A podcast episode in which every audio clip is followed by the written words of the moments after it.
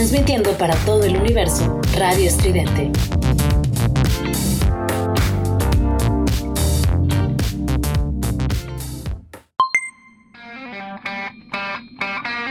Esto es Giant Metal Robot con Juliet Vampiro y Eric Contreras Ayala.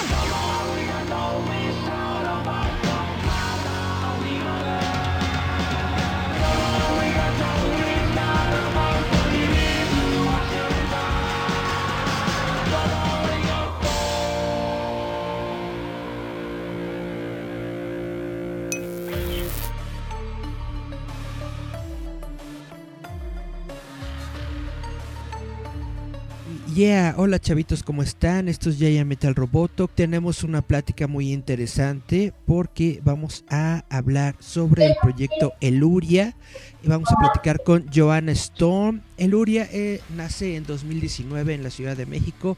Es un proyecto solista que busca eh, sonidos más oscuros, ambientales, densos, experimentando con diferentes tendencias musicales.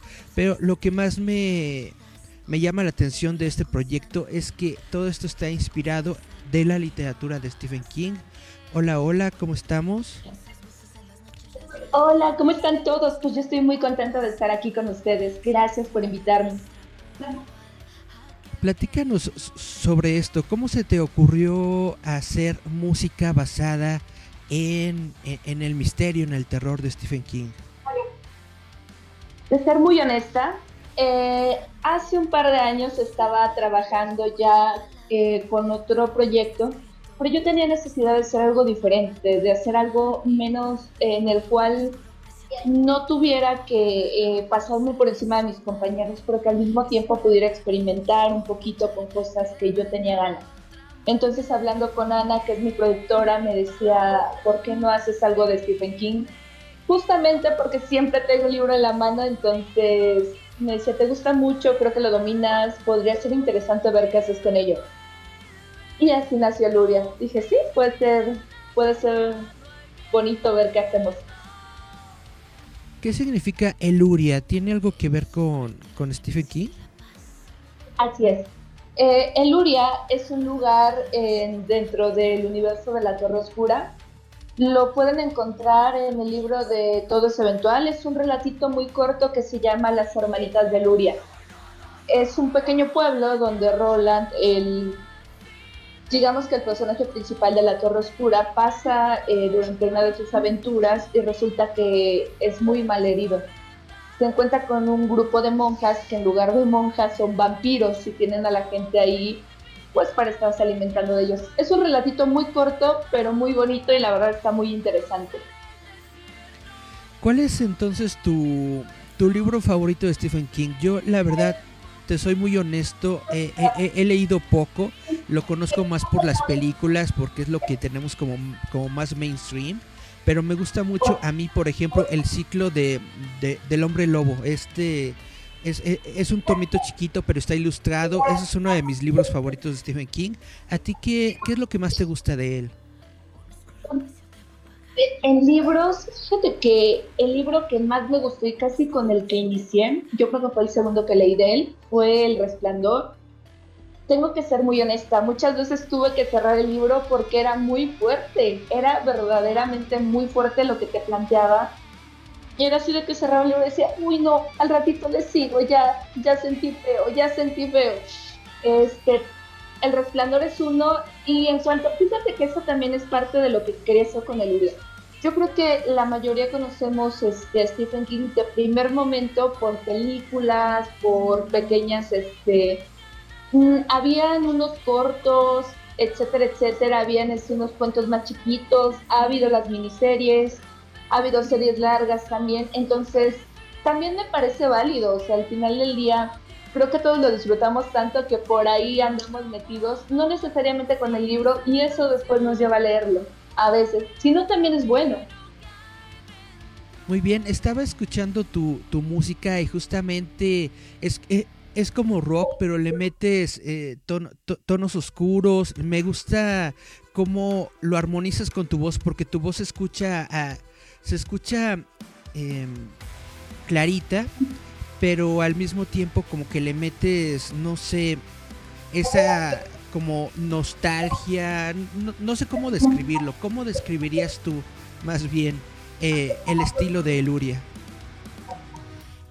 Eluria es básicamente metal alternativo y me encanta este concepto de metal alternativo porque metal alternativo es algo lo que se me está ocurriendo en este momento y no me siento tan atada, ¿sabes? Cuando estás, por ejemplo, en el sinfónico, sabes que tienes que llevar orquestaciones sí o sí, que es una es un recurso necesario para tu género. Yo, por ejemplo, puedo incluir ahí alguna orquestación y decir, pero un toquecito y no casarme con ella. En la siguiente canción experimentar con los sintetizadores, en la siguiente experimentar con algo más orgánico. En realidad creo que lo más bonito de, del alternativo es permitirte jugar con todo. Y con respecto a la voz, bueno, creo que hemos hecho algunos chistes mis amigos y yo así de, bueno, tengo voz de princesa de Disney, pero pero este es un elemento interesante cuando la música llega a ser tan, tan oscura y tan pesada, le da como que ese pequeño equilibrio que dices, ah, mira, estuvo rico porque no se siente tan llevado al extremo ni de lo pesado ni de lo ligero. Entonces era básicamente lo que estábamos buscando. eso era lo que te iba a comentar porque en el eh, eh, en la rola de Su Mundo en Llamas, realmente tienes una voz muy, muy finita, muy bonita, justamente como estás bien diciendo, eh, como de Princesa Disney. primero cuando yo lo escuché, pensé que era una, persona como que más, más joven, más niña, después vi tus fotos y dije, ah, caramba, realmente está bastante interesante la voz. Hemos hecho muchos chistes de esto. Fíjate que al principio batallaba con mi voz y no me gustaba tanto. Decía, ay, pero ¿por qué me sale tan dulce? No todas las canciones son así. Su Mundo en Llamas es una canción muy interesante porque trata de un personaje muy adolescente, muy chiquito, que todavía está aprendiendo. En este caso es Sue, la amiga de Carrie, que vaya, que sabemos que esa etapa de la vida uno todavía está como que aprendiendo miles de cosas. Entonces traté de darle ese, ese toque dulce, ese toque tierno del que el mismo personaje gozaba y creo que por ahí quedó por ahí el concepto. Quedó bastante bien el concepto porque me, me gustó mucho esta rola. Vaya, lo que tú tienes hasta el momento, según veo, son tres sencillos, ¿verdad? ¿Es, e, e, es, todo lo que has sacado de momento? De momento sí. Lo que pasa es que Luria se creó por ahí del 2019, pero el primer sencillo salió en diciembre de 2019. A estas alturas no sabíamos que íbamos a tener una pandemia global, entonces tenemos listas 10 canciones, pero son 10 canciones que por cuidado con los músicos, cuidando conmigo misma, con el equipo de producción, tenemos un poquito llevadas con calma. No hemos querido dejar de trabajar, pero vamos despacio. Muy bien, porque vaya, lo, lo, que quería comentar era que solamente son tres sencillos de momento lo que he escuchado, pero cada uno tiene, tiene su tonalidad diferente. Por ejemplo, esta de, de Su Mundo en Llamas, como te decía, me, me, me, gustó mucho la voz, pero también está esta de Desierto que, que empieza así como que, como que más dark, como que más down, y tienes también la de El Caos de la Tierra. Realmente me gustó mucho tu trabajo. Ahorita que estás platicando de que tienen tres eh, canciones eh, más o menos terminadas, ¿tú cuándo piensas darlas a conocer o cómo está tu proyecto? Eh, como tal, pues creo que hemos seguido trabajando. Vamos a seguir trabajando en, en publicidad, vamos a seguir haciendo videos, vamos a seguir haciendo cosas. De hecho, ya estamos trabajando en el cuarto sencillo de Luria. Este, tengo 10 canciones listas, pero sin poder, este, vaya, sin poder sacar. Están bien maqueteadas, están completas, pero no todas están grabadas. Entonces ahí tuvimos un problema, pero no queremos dejar de trabajar. Eh, lo pueden encontrar ahorita, actualmente todo está disponible en Spotify, Apple Music, eh, Google Play, el canal de YouTube, eh, está también nuestro banca. Entonces, pues creo que por el momento y más así como se han visto las variantes y todo esto, creo que el cuarto sencillo va a salir igual. Vamos a tardar un poquito en sacar todo el disco, pero mejor estar protegidos todos. Creo que va a ser lo más importante. Ahorita estabas hablando sobre la pandemia, de que comenzaste en 2019 y obviamente no sabías que iba a, ocurrir la pandemia.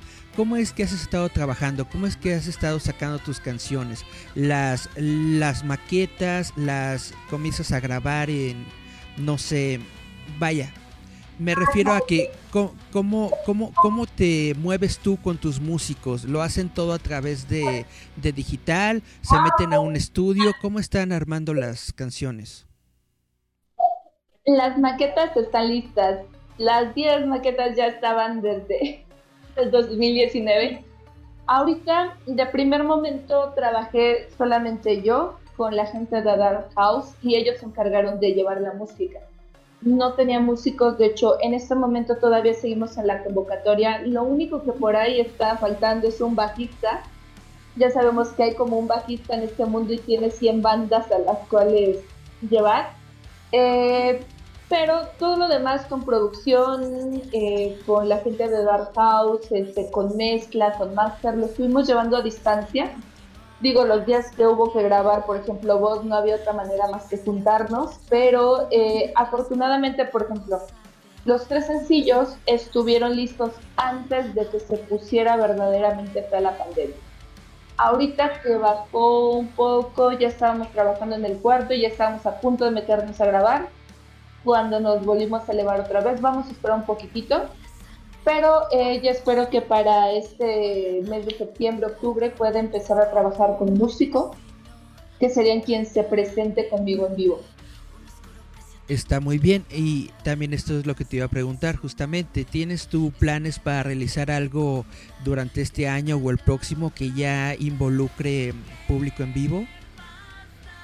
Ay, tengo muchas ganas de que eso suceda. Yo tengo extraño muchísimo el escenario, extraño muchísimo a la gente. Creo que la gente que nos ha venido siguiendo y que nos ha querido tanto realmente nos extraña también. Pero, pero yo espero, si todo sale bonito, me encantaría que para diciembre pudiera ser una presentación oficial con los músicos que ya serían parte de esto, con el concepto visual que les queremos presentar también en vivo. Ojalá que se nos permita, ojalá que, que vaya, que baje un poquito esta situación. Si es así, pues creo que para diciembre tenemos algo. Tenemos también eh, apalabrados por ahí este, ciertos festivales, pero bueno, sabemos que todo está detenido por el momento. ¿No has armado sesiones o videos eh, eh, en vivo para tus fans? Ay, sí tengo muchas ganas, pero creo que lo bueno se puede hacer esperar un poco. Con ello no lo digo en un tono de arrogancia, sino para mí el Urian no solamente quiero que sea un concepto auditivo, no solamente quiero que se lleven esa idea de, ah, mira, tocan bien, este, son interesantes, estuvo divertido, sino que sea más allá. Quiero involucrar más sentidos, quiero que visualmente la gente que entra en show se lleve algo más, quiero prepararles un poco más de espectáculo, quiero que realmente les generemos esta atmósfera de terror de la cual está hablando Stephen King. Entonces, eh, desafortunadamente en un streaming siento que no les puedo generar eso a, esta, a esa escala a la que les gustaría. Entonces, esa ha sido la razón para declinar de muchos shows, eh, precisamente porque siento que perderíamos un poquito de la intención que verdaderamente viene detrás de ello. Y es difícil, a mí también me encantaría hacerlo, de verdad los extraño mucho, mucho los shows, pero también me, lo, me lo cuestiono mucho y digo, ¿y qué estoy buscando? El hecho de solamente ya sacarme la espinita de tocar en vivo o el darle algo bonito a mi público. Entonces, vamos a esperar un poquitito, por lo menos la presentación del, de todo el concepto que se pueda ver eh, como lo planeamos. Ya después, si tenemos que entrar a streamings o más, con todo gusto vamos a estar ahí.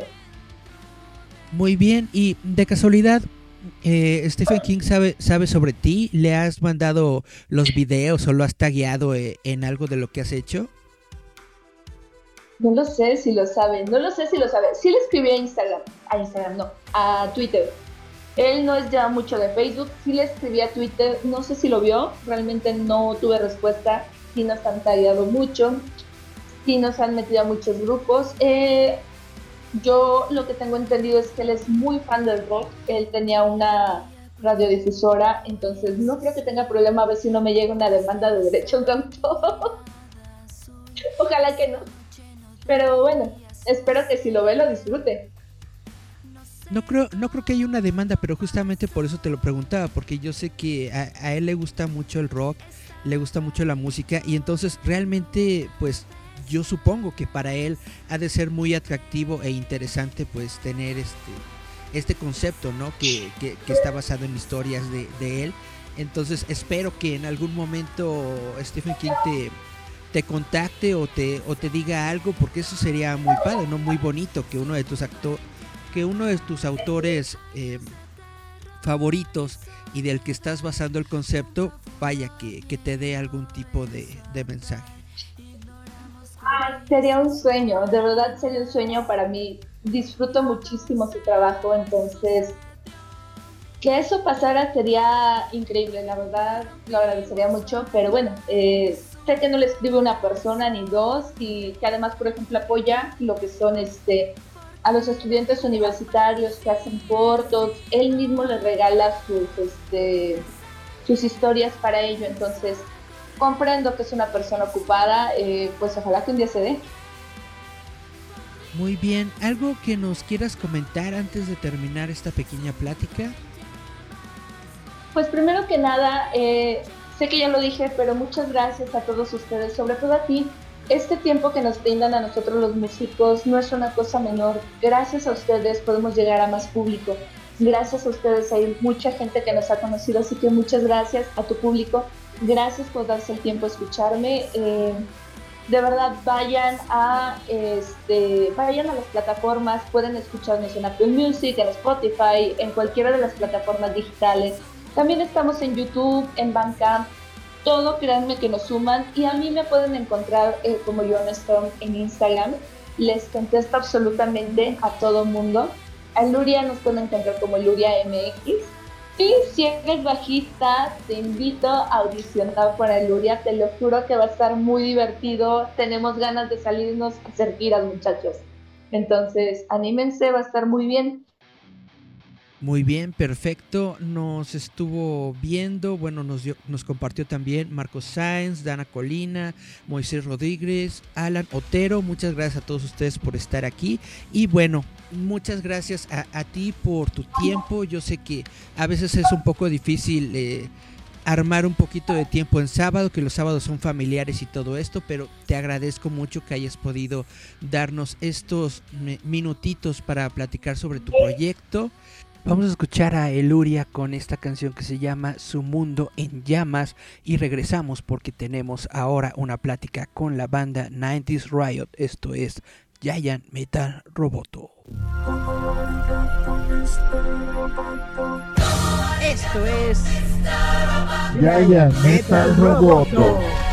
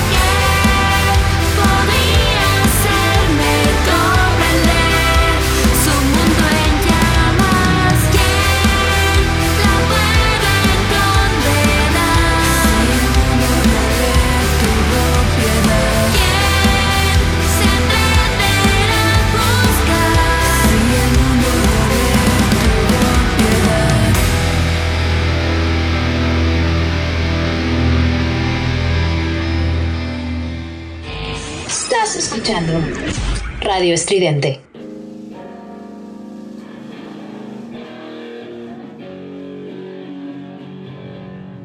Y yeah, chavitos, hola, ¿cómo están? Esto es Giant Metal Roboto, espero que se le estén pasando bien. Estamos aquí en otra plática rockera donde vamos a tener la presencia de una banda que se llama 90s Riot. Hola, hola, ¿cómo están? Hola. Hola, muy bien. Cuéntenos, ¿cómo, ¿Cómo está su proyecto? ¿A qué se dedican? ¿Qué música tocan, por favor? Muy bien. ¿Quién quiere empezar? ¿Quién es la voluntaria aquí? Bueno, me voy a... Somos tres chicas, todas somos originarias de aquí de Monterrey, Nuevo León. Eh, Moni Moreno en la batería, Ale Rich en el bajo y yo soy Tefi Alvarado para la banda en la guitarra y soy vocalista de este proyecto que, bueno, hasta el momento tocamos grunge, tocamos rock y creo que la base del proyecto es tocar como rock, pero sin encasillarnos exactamente a un solo género.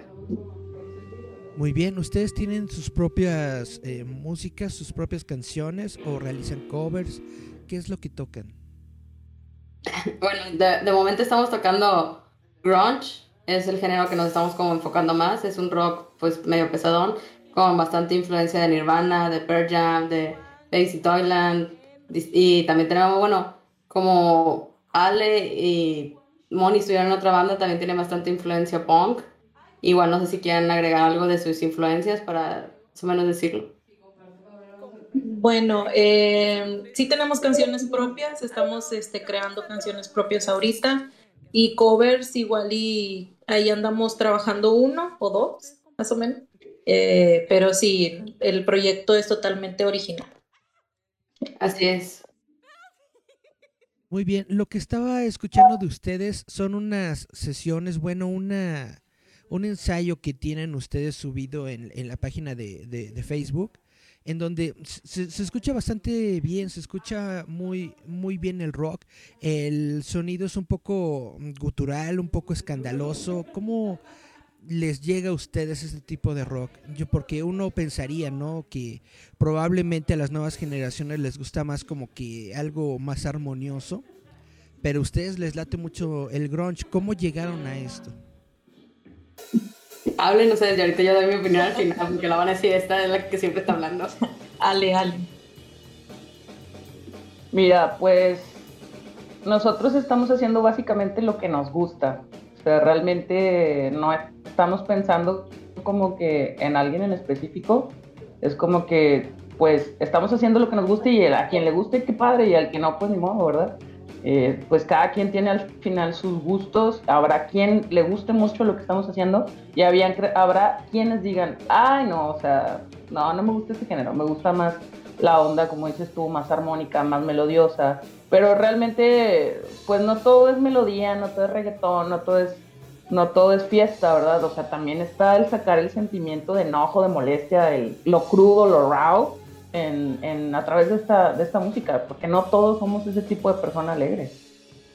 Sí, bueno, yo creo que el proyecto también nació por cuarentena eh, y expresar como este enojo del encierro, este enojo de lo que está pasando en, en el mundo, o sea, ya sea a nivel personal o mundial, digo, después del 2019 el mundo cambió muy drásticamente y creo que para bien o para mal la vida de todos los que estamos aquí nos ha cambiado de, cierta manera y la visión. Entonces creo que también es un poquito como de cambiar la música y sobre todo la, música local. O sea, yo sé que está muy difícil aquí en Monterrey y bueno, en, todo el mundo, pero revivir como un poquito la escena. Y pues mientras estábamos en cuarentena, él y yo hacíamos este tipo de videosesiones, de llamadas.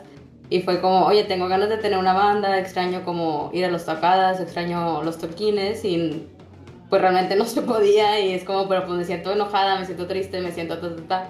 Y así como más o menos empezó a nacer un poquito el grupo y empezamos a hacer como dijimos, bueno, al menos yo sí dije que quisiera que el sonido fuera como este sonido enojado, el expresar, pero sin llegar tampoco como al punk, sino un poquito más alternativo, porque también cabe recalcar que el nombre de la banda se llama Night Riot, porque todas nacimos en los noventas, entonces también de cierta manera es como emular lo que, eh, lo que crecimos escuchando, vaya, lo que nos gusta, lo que llevamos en MTV, lo que escuchamos en la radio, o sea recuerdo a los 15 años todos traían sus pines y sus parchecitos de Nirvana y cosas así, ¿no?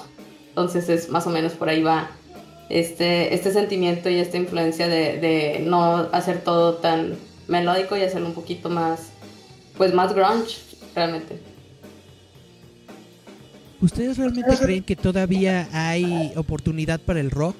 ¿O, ¿O, son de estas personas que creen que el rock ya está muerto y que hay necesidad de un nuevo, de un nuevo sonido.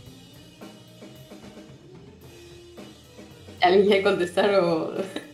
Pues en lo personal no pienso que el rock esté muerto o la, la, gente lo sigue escuchando. O sea, sabemos que está muy influenciado por la onda esta tropicosa, tropicalona del reggaetón, de la misma música de Estados Unidos ahora ya parece reggaetón en inglés. He escuchado mucho eso últimamente en Fortnite, por ejemplo. O sí está muy influenciado por esa onda, pero también veo poco a poco cómo va creciendo esa necesidad por expresar algo diferente, porque al final lo mismo cansa. Mm, realmente esta, esta situación, como dice Tefi, del COVID, de todo ese rollo, te pone en un mood en el cual hay veces que no se aguanta ni uno mismo y, es como no tengo ganas de escuchar música tupa tupa o así, me explico eh, que necesitas algo más, buscas música de antes eh, para expresar lo que sientes o, en ese momento sacar todo ese feeling. Me acuerdo mucho el año pasado que me enojé mucho, no me acuerdo por qué cosas, y le empecé a pedir a todos, pasen mis rolas acá por metaleras, todo lo que tengan que me pueda sacar de, que me haga expresar este mood enojoso que tengo en ese momento, y ya me empezaron a pasar como que lo saqué en ese momento. Entonces, la música que estamos haciendo, puede que haya gente que le guste, puede que haya gente que no, pero realmente no pienso que el rock esté muerto. No, yo creo que el rock se está regenerando, o sea, estamos viendo una nueva este, ola de rock, no sé cómo se le pueda decir. Este, pero pues en sí los géneros ahí siempre van a estar, siempre van a estar vigentes, este, y pues nosotras agarramos el grunge, como menciona Tefi porque pues es algo que nos influencia, nos influenció mucho desde pequeñas, entonces este no creo que muera, más bien regenerarlo un poco el grunge, nosotras es lo que estamos ahí haciendo. Yo también soy de la misma idea que el rock no está muerto, incluso cuando estaba el EDM de moda y el reggaetón, todos como quiera estaban en su fase de rockstars, que le dicen así en internet y aunque sea otros géneros, el rock creo que es una base muy fuerte y ya sea aunque digas, güey, es que reggaetón, nada que ver.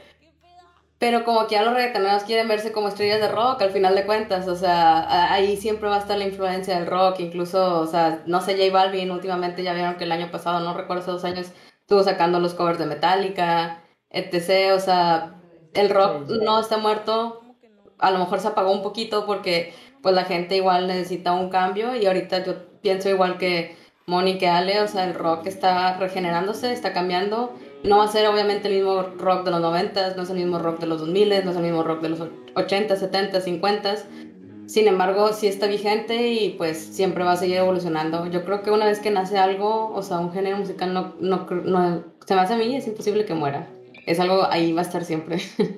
Se refresca. De hecho, acaba de el año pasado, o no, fue este año, eh, el grupo este Maneskin sacó un cover de rock, el de Begging You, muy a su estilo y esto quedó súper chido. A mí me encanta la voz de ese, de ese chavo y la música de ellos y es como que wow, o sea, por fin está otra vez sacando algo, algo diferente, bueno, del pasado, ¿verdad? Pero con influencias actuales y, al final el, rock no está muerto, o sea, que haya ganado un concurso en, en, Europa es algo muy importante.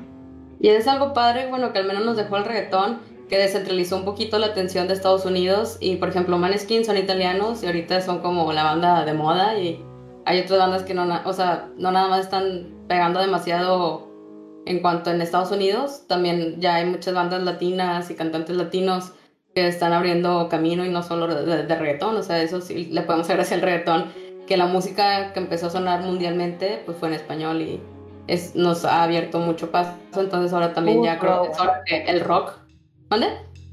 Que tuvo su lado bueno. Sí, yo creo que ahora ya es tiempo de que también el rock en español se abra paso mundialmente y se ha apreciado igual que pues estos chicos italianos y, como lo ha sido siempre el, el, rock inglés, el inglés, ya sea de Inglaterra o Estados Unidos. Ustedes entonces no están peleadas con el reggaetón. En algún momento, si llega un reggaetonero y dijera, oigan, quiero hacer una colaboración con ustedes para darle más impulso a su público, ¿lo harían? Sí, lo haríamos hasta con gruperos. lo hemos pensado, sacar cover de alguna rola grupera de muy pulido. pero a nuestro estilo. Sí, a nuestro estilo, obviamente, pero bueno, yo al menos yo no estoy peleada.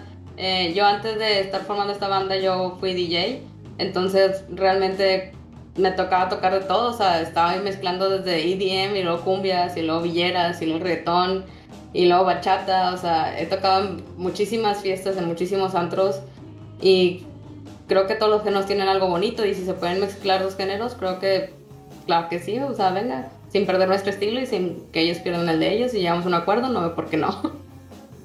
Así Muy bien, ahorita estaban platicando sobre, sobre rock en español, sobre darle importancia al rock en español. ¿Ustedes han escuchado o se han influenciado sobre alguna banda de rock en español? Moni, es tu turno de brillar. Eh, no, no. Mm, pues de rock en español creo que pues las eh, todos escuchamos las clásicas, sí, sí, los clásicos, Caifanes. Todo estéreo. Ajá. A mí me gusta mucho estéreo. Sí, creo que todo influencia, influencia, sí, en nosotras. O sea, el, rock en español este, tuvo su auge mucho tiempo en los 80s, 90s. Este, y, pues también ahí agarramos algo de, de rock.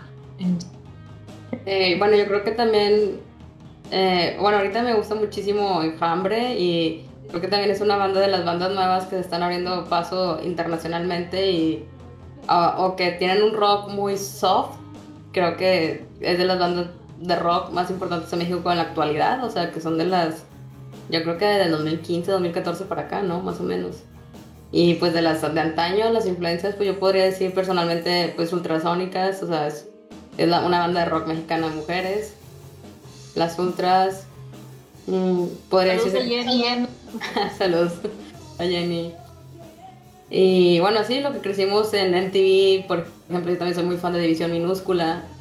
Y a lo mejor dices, bueno, División Minúscula y en cambio no son muy grunge, pero bueno, no sé, o sea, creo que una mezcla de todo lo que escuchamos viene desencadenando el sonido que tenemos ahorita.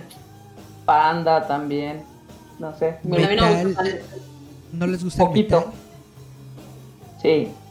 Eh, sí, bueno, a mí me gusta mucho Iron Maiden, lo he ido tres veces en vivo. Y si vienen otra vez, otra vez iría. Y pues Metallica los fui a ver también. No, realmente yo no soy tan, tan, tan metalera, pero bueno, los clásicos al menos sí, sí me gustan. Sí, los clásicos nos gustan. A mí, a mí al menos en lo personal los clásicos también me gustan. Metallica, Pantera, etc.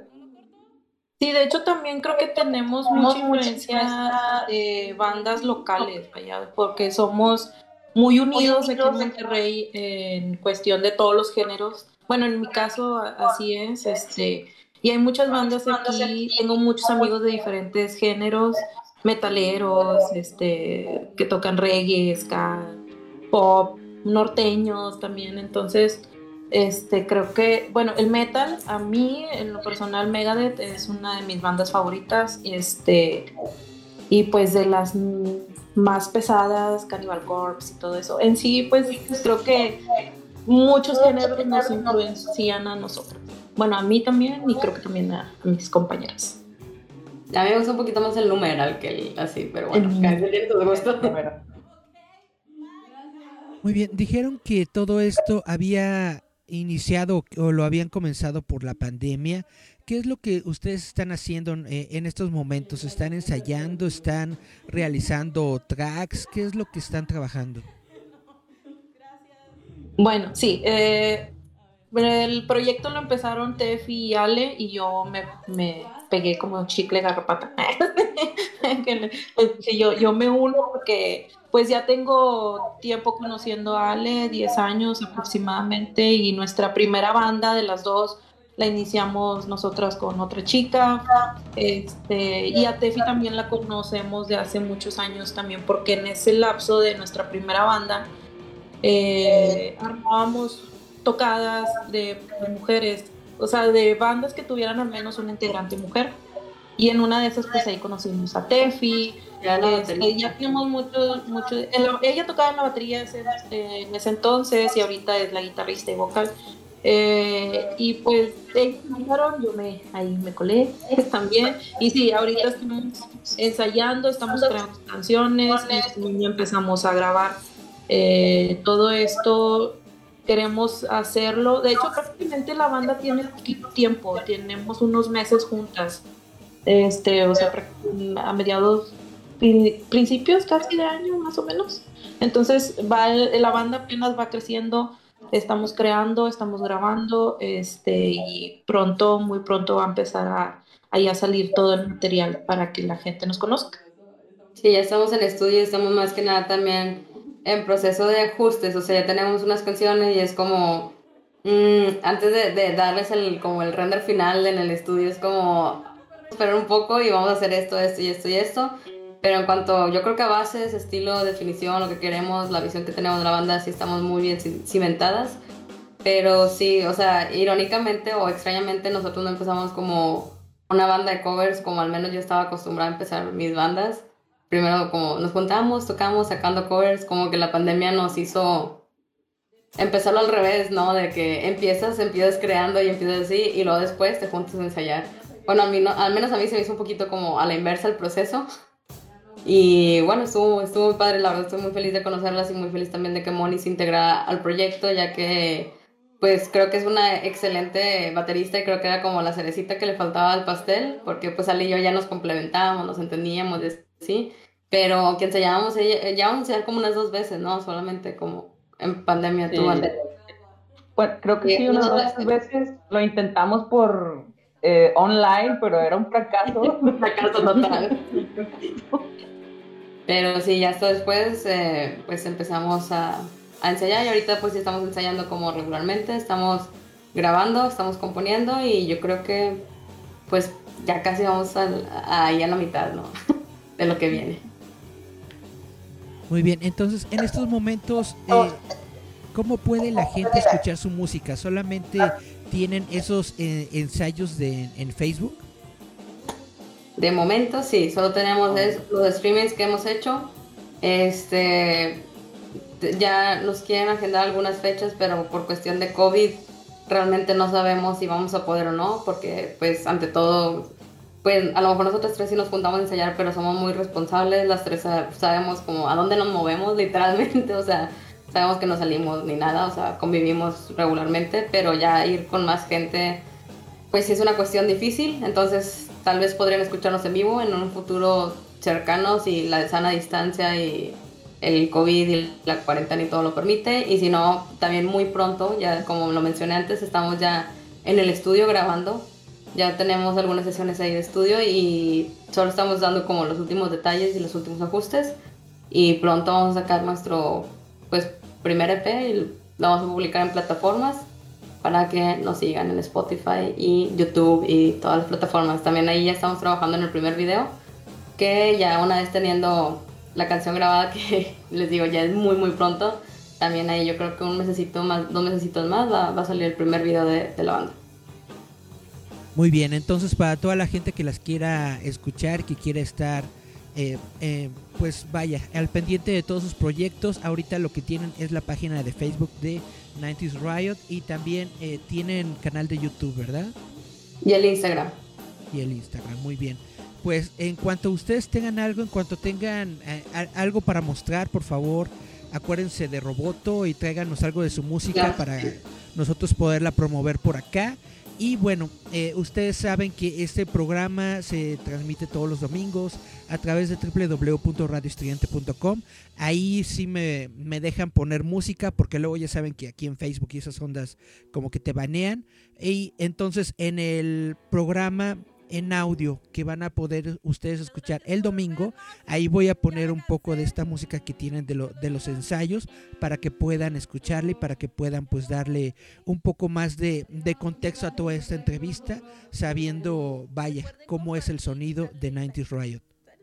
Perfecto, muchas gracias. Así es, muchas gracias. Perfecto. ¿Algo más que nos quieran platicar antes de continuar, antes de concluir esta, esta charla?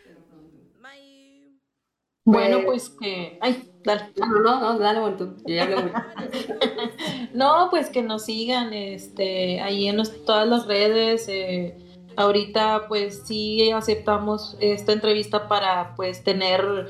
Eh, pues sí, un poco más eh, expandida a los a la gente que nos vayan conociendo a pesar de que es un es un proyecto completamente nuevo. Eh, nosotras ya nos conocemos, ya tenemos como que la experiencia y ahorita estamos trabajándolo y pronto, pronto, muy pronto van, a tener este, ahí en digital nuestras canciones. mientras ahí están en Facebook, los ensayos, donde nos equivocamos ahí un poco, pero es parte de... Y, y créanme que, que, si les gusta todo lo que viene siendo los noventas, el ruido de los noventas, este, eh, les va a gustar nuestro proyecto y pues el, el rock, el grunge nunca va a morir. Estoy muy agradecida con, con Roboto por habernos invitado. Es, nuestra primera entrevista como banda, cabe recalcar. Así que estamos muy agradecidas por la oportunidad y claro que cuando esté en estudio, pues les vamos a mandar, van a ser yo creo que los primeros, así la copia así recién salida que ahí la tienen. este, y pues decirles yo, al menos personalmente a la banda que está pasando por un momento difícil, por esto del COVID, ha perdido algún familiar, ha tenido alguna situación fea en su casa. Perdón, es que me van ganas llorar porque conozco casos muy feos. que no se rindan, que eventualmente esto va a pasar y que si tienen un sueño, no importa que estemos encerrados en cuarentena o a distancia, por favor síganlo, concéntrense, luchen por él y eventualmente las cosas se van a dar. Y no pierdan la esperanza. Y sigan escuchando a Night Riot si no tienen nada donde ir o, a quien escuchar. Ale. Muchas gracias, Eric. Eh, también a Denise, que fue quien me, presentó contigo, eh, mi, amiga Denise Fergo. Eh, gracias por la apertura para, en general, para las bandas, que nos podamos dar a conocer. Es una labor muy chida de parte de ustedes, dar, darnos este apoyo. Vamos empezando, pero nos queremos dar a, a conocer y qué mejor forma que ahorita que las redes sociales, no, no hay mejor lugar y muchas gracias por la difusión. Perfecto. Ulises Grostieta les dice mucho éxito, chicas. Muchas gracias. Muchas gracias, Ulises. les vuelvo a decir, la, la, invitación está abierta, las puertas están abiertas para cualquier cosa que ustedes tengan, cualquier, eh, cualquier cosa que ustedes quieren dar a conocer, estamos nosotros aquí listos para darle difusión. Muchas gracias. Muchísimas gracias. Vamos a escuchar pues esta canción que es la primera de 90s Riot, se llama Rock Suicida. Vamos a escuchar Rock Suicida y regresamos a las noticias ñoñas. Yeah.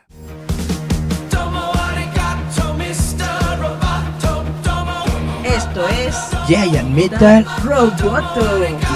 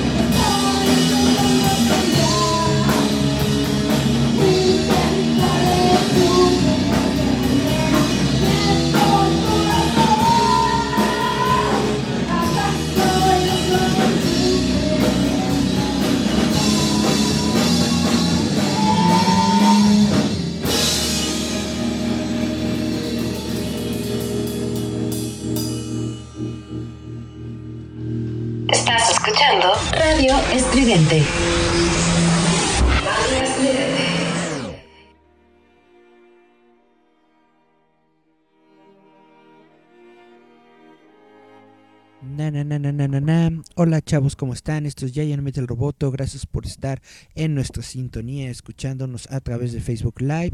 Yo soy Eric Contreras Ayala y estamos en el día de hoy, eh, pues en nuestro, en, en nuestro show habitual de los jueves. Y bueno, lo primero con lo que quiero comenzar es recordar, recordarles, por supuesto, que estamos en nuestra campaña de Kickstarter.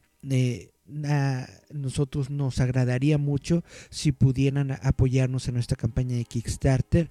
Una de las recompensas es una estatua de nuestra mascota, Hendrix, de 20 centímetros, mm, sí, 20 centímetros en impresión 3D, como la que pueden ver aquí. Es una bonita estatua de nuestra mascotita Hendrix con su eh, cubetita de palomitas, listo para ver películas, series y todo lo que tenga que ver con cultura popular. También tenemos aquí el pequeño Goyito. Está mostrando la medalla Roboto, que está basada en la medalla de Alderan del episodio 4 de Star Wars. Ya saben, la medalla que les dan a todos los héroes al final de la película y que no le dieron a Chewbacca. Bueno, nosotros hicimos nuestra propia versión de la medalla en impresión 3D. Y bueno, aquí en, en la parte de arriba, en básico, en básico galáctico, dice Domo Arigato. Y es la misma medalla, solamente que en la parte del medio tiene a nuestra mascotita Hendrix. La medalla de Alderan, pero eh, personalizada con eh, indicia de Roboto. Y bueno, por favor, si ustedes pueden en algún momento apoyarnos, nuestra campaña de Kickstarter aún está disponible, aún está abierta. Todavía le quedan como la mitad, unos 15 días. Entonces, por favor, si ustedes nos pueden apoyar, por favor, ahí está abierta nuestra campaña. Y ahora sí, después de este pequeño lapsus brutus, vámonos a las noticias ñoñas.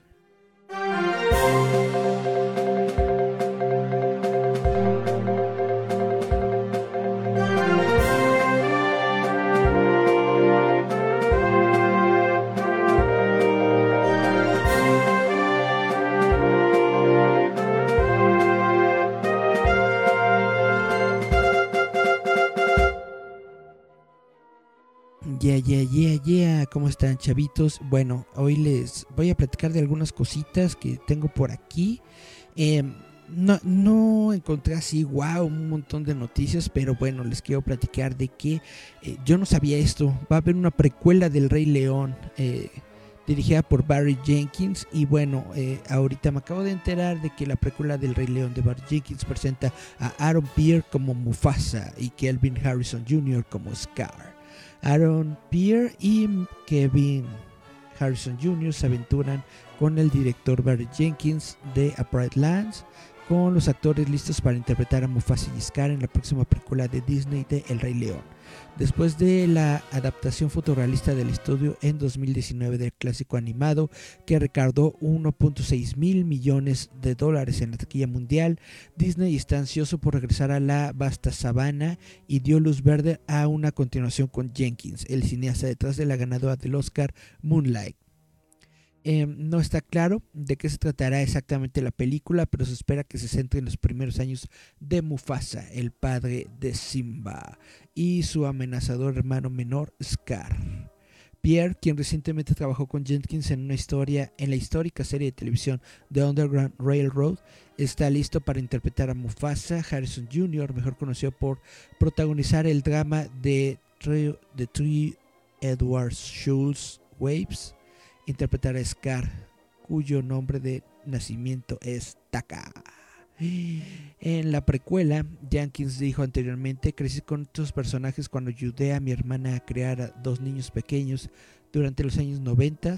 Tener la oportunidad de trabajar con Disney en la expansión de esta magnífica historia de amistad, amor y legado, mientras avanzo en mi trabajo de relatar las vidas y almas de la gente dentro de la diáspora africana, es un sueño hecho realidad. Pues bueno.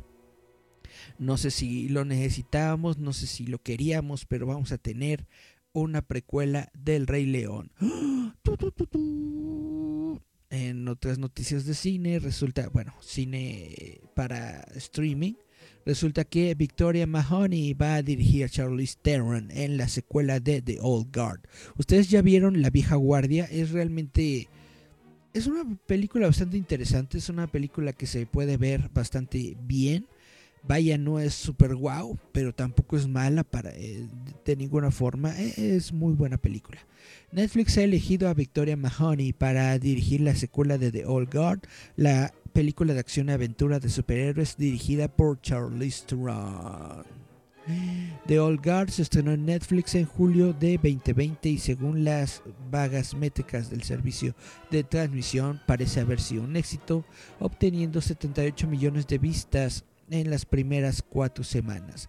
Junto con Teron, el elenco que regresa incluirá a Kiki Lane, Show, Shunarts, Marwan Kansaki, Luca Marinelli, Verónica Ngo y Chiwetel Ejiofor y Gina Price by Gina Price Bytewood dirigió la primera película basada en el cómic de Greg Rucka, pero optó por no regresar para la continuación porque está ocupada trabajando en varios otros proyectos, incluido The Woman King para Sony, protagonizado por Viola Davis.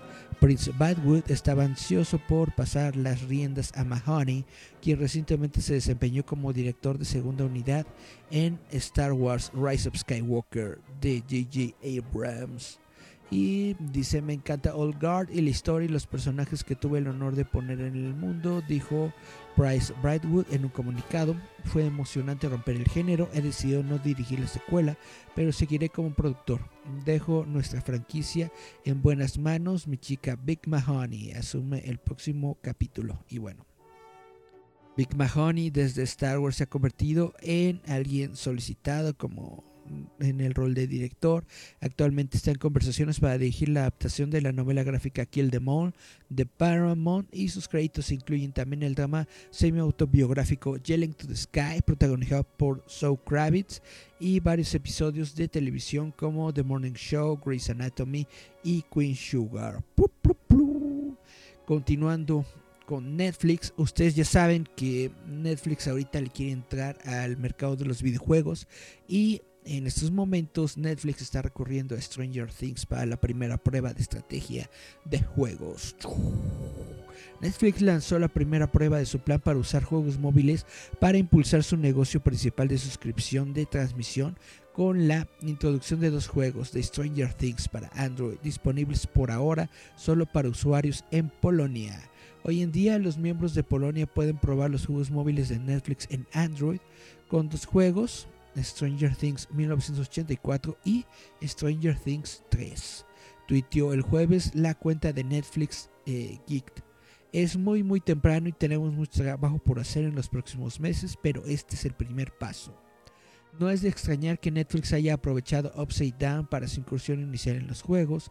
Para empezar, la compañía ya lanzó juegos basados en el popular programa que presenta elementos de ciencia ficción y de otro mundo, Stranger Things debutó en Netflix en el año 2016 y ha estado entre los originales más vistos de su servicio según Netflix. La temporada 4 del drama sobrenatural está programada para debutar el próximo año 2022. Netflix dijo que sus juegos no tendrán anuncios ni compras dentro de la aplicación. Los títulos se incluirán con un plan de transmisión de Netflix en la aplicación de Android. Los títulos de juegos disponibles se mostrarán en en un nuevo menú que dice jugar juegos móviles. Los usuarios que hagan clic en un título serán dirigidos a la tienda de Google Play para descargarlo. Presumiblemente con el tiempo los juegos se integrarán más estrechamente en la propia aplicación de Netflix. El juego de aventuras eh, Stranger Things 3 The Game desarrolla, desarrollado por el estudio Bonus XP, es un juego complementario de la temporada 3 de la serie que te permite jugar a través de eventos familiares y al mismo tiempo descubrir misiones nunca antes vistas, interacciones de personajes y misterios, según la descripción. Y Stranger Things 1984 se describe como una aventura de acción retro y estilizada, similar a los juegos de arcade de los años 80 que permite a los jugadores resolver acertijos y recolectar egos y gnomos en el camino. Al anunciar sus ganancias del segundo trimestre el mes pasado, Netflix dio a conocer oficialmente sus planes para ingresar al mundo de los videojuegos, comenzando con juegos móviles, viéndolo como una nueva categoría, como una nueva categoría de contenido que lo ayudará a atraer y retener clientes. Creemos que es el momento adecuado para aprender más sobre cómo nuestros miembros valoran los juegos, dijo la compañía en su carta a los accionistas. Netflix contrató al veterano de los videojuegos Mike Verdu, anteriormente de Oculus Studios y EA, como vicepresidente de desarrollo de juegos. Y bueno, bla bla bla bla bla.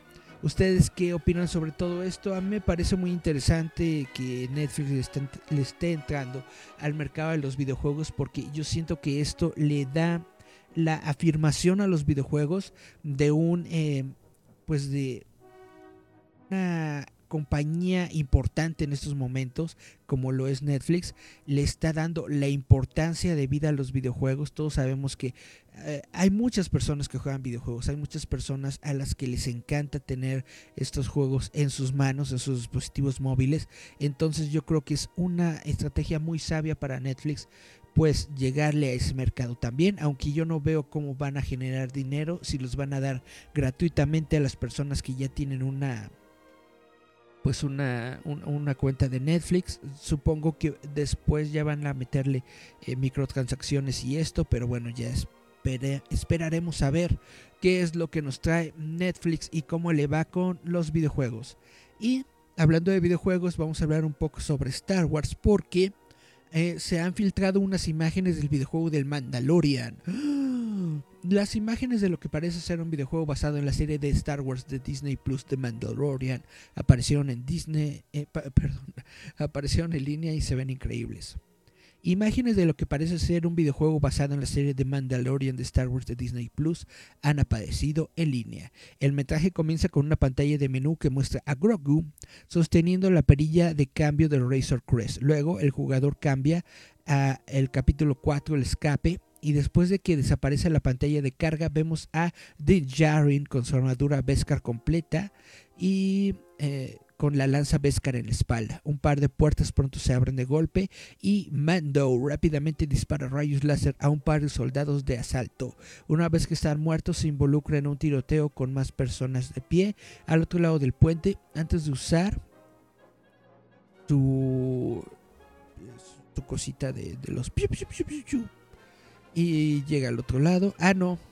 Launch pack entonces. Es que dice su luchador, lo, siento, las, las, las, transcripciones de Google no son 100%, pero bueno. Según la jugabilidad parece que el jetpack y el lanzallamas de Jin también son dispositivos que utilizará. El videojuego basado en la franquicia del Mandalorian ha estado en las listas de deseos de muchos fanáticos de Star Wars desde noviembre de 2019. Sin embargo, este metraje es la primera indicación de que tal proyecto podría estar sucediendo. Antes de esto, la mayoría de los fanáticos estaban esperando la inevitable secuela de Star Wars Jedi Fallen Order, así como el misterioso juego de Star Wars de mundo abierto de Ubisoft. Estamos muy entusiasmados con la oportunidad de trabajar con el equipo de Massive dirigido por David Popfeld y el director creativo Julian Gerigny dijo el vicepresidente de Lucasfilm Games, Douglas Rayleigh, cuando se anunció el título de Mundo Abierto. Llevamos casi un año trabajando para conocerlos y conocer lo que quieren aportar. Personalmente soy un gran admirador de ellos. Creo que estamos muy entusiasmados con el rumbo de este proyecto porque tienen una visión única de la historia y el juego que quieren ofrecer. Bueno, la naturaleza de este aparente videojuego mandaloriano sigue sin estar clara, pero según eh, la pantalla del menú parecería estar contenido en niveles centrados en los episodios del programa. Perfecto, bueno pues esto es la el video que se tiene sobre el, el juego del Mandalorian. Aún no se sabe de cuál es la compañía, se ve, se ve de forma profesional, así que si es un juego que, vamos a tener, es lo que nosotros estamos suponiendo. Se ve muy chido, se ve muy padre, se ve más o menos como el, ay, ¿cómo se llama este juego de EA? El Battlegrounds. Se ve más o menos como eso. Se ve interesante, se ve chido, se ve interesante. Espero que lo podamos ver pronto y que pues que no nos decepcione el juego y también que salga Goyito porque si no sale Goyito pues no es el Mandalorian. Y bueno esto es todo en el programa de hoy. Espero que les haya gustado. Espero que sigan eh, con nosotros que sigan en roboto.mx les vuelvo a recordar que tenemos nuestras nuestra campaña de Kickstarter con nuestras eh, ¿cómo se llaman estos? Bueno, las cositas que estamos dando para la gente que nos apoya en Kickstarter. Tenemos nuestra medalla Tomo Arigato y también tenemos nuestro robotcito, nuestra escultura de robotcito echándole a las palomitas. Chu, chu, chu, chu, chu, chu, chu. Y bueno, muchas gracias a todos los que estuvieron aquí. Muchas gracias a Marcos Sainz por darle like y compartir el, el streaming. Y ¿Qué más? Creo que nada más Marcos Sainz nos estuvo comentando el día de hoy. Pero tengo por aquí que Gloria Chapa le dio like al stream. Mónica Moreno. Y bueno, muchas, muchas gracias a todos. Esto fue JM Metal Roboto. Esto fueron las noticias ñoñas. Nos escuchamos, vemos la próxima semana. Chao, chao, chao. Nos despedimos con esta canción de la banda Eluria que se llama El caos de la tierra. ¡Uh! Estás escuchando Giant Metal Roboto. Roboto. Yeah.